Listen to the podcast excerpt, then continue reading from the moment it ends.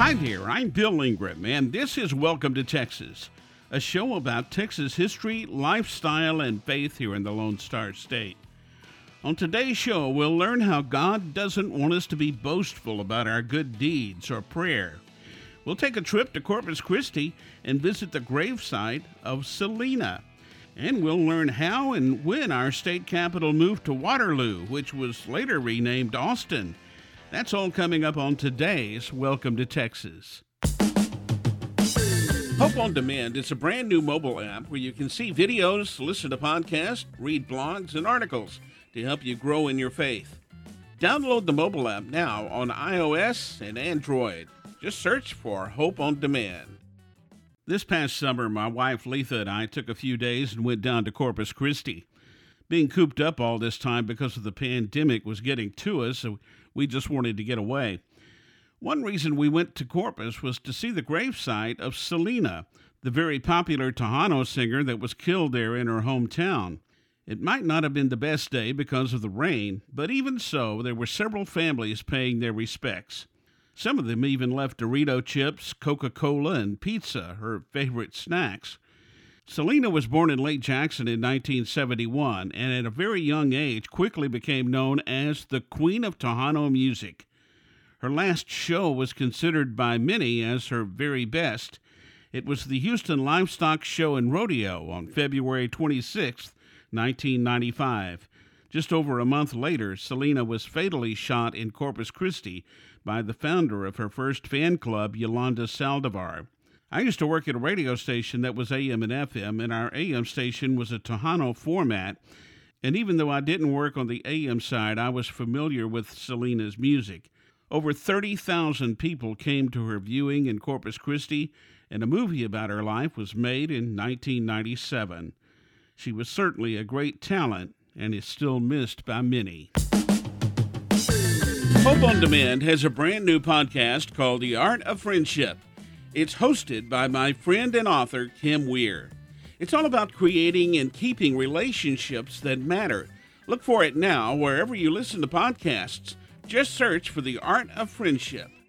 I've mentioned before that Texas has had more than several capital cities. In the fall of 1839, the second president of the Republic of Texas, Mirabeau B. Lamar, wanted the capital city to be moved to Waterloo, which at the time was the Indian frontier. This was actually part of his plan to extend the Republic of Texas all the way to the Pacific Ocean. Of course, that never happened. But Sam Houston, the Republic's first president and reelected to a second term in 1841, did not like the location of Waterloo, saying it was too remote and feared an attack by the Mexican army. So he ordered the government archives moved to Washington on the Brazos near what is now Brenham and declared it as the capital city. This started an archive war of sorts between the two administrations. In the end, though, President Lamar won out, and the capital was moved to Waterloo in 1844. The name of the city was changed to Austin to honor Stephen F. Austin, the father of Texas and founder of Anglo Texas. Hope on Demand has a podcast called Anything But Quiet Time. It's hosted by my good friends Rochelle and Carter. Each week, they have fun and insightful conversation about what they're learning in their quiet time. You can download it now wherever you listen to podcasts. Just search for anything but quiet time.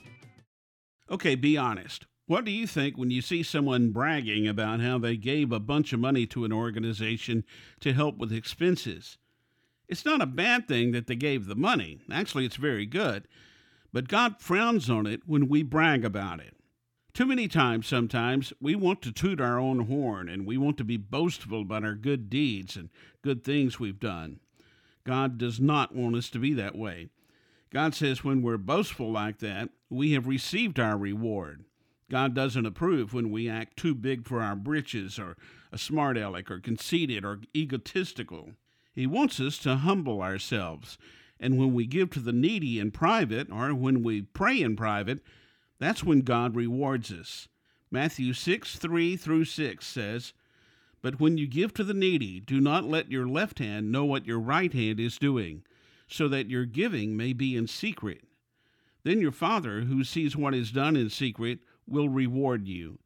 And when you pray, do not be like the hypocrites, for they love to pray standing in the synagogues and on the street corners, to be seen by others. Truly, I tell you, they have received their reward in full. But when you pray, go into your room, close the door, and pray to your Father who is unseen. Then your Father, who sees what is done in secret, will reward you.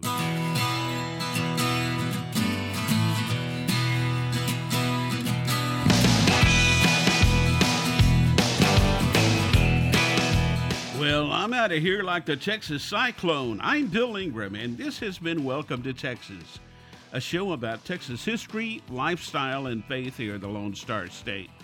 I hope you enjoyed today's show, and I hope you'll join me again for Welcome to Texas.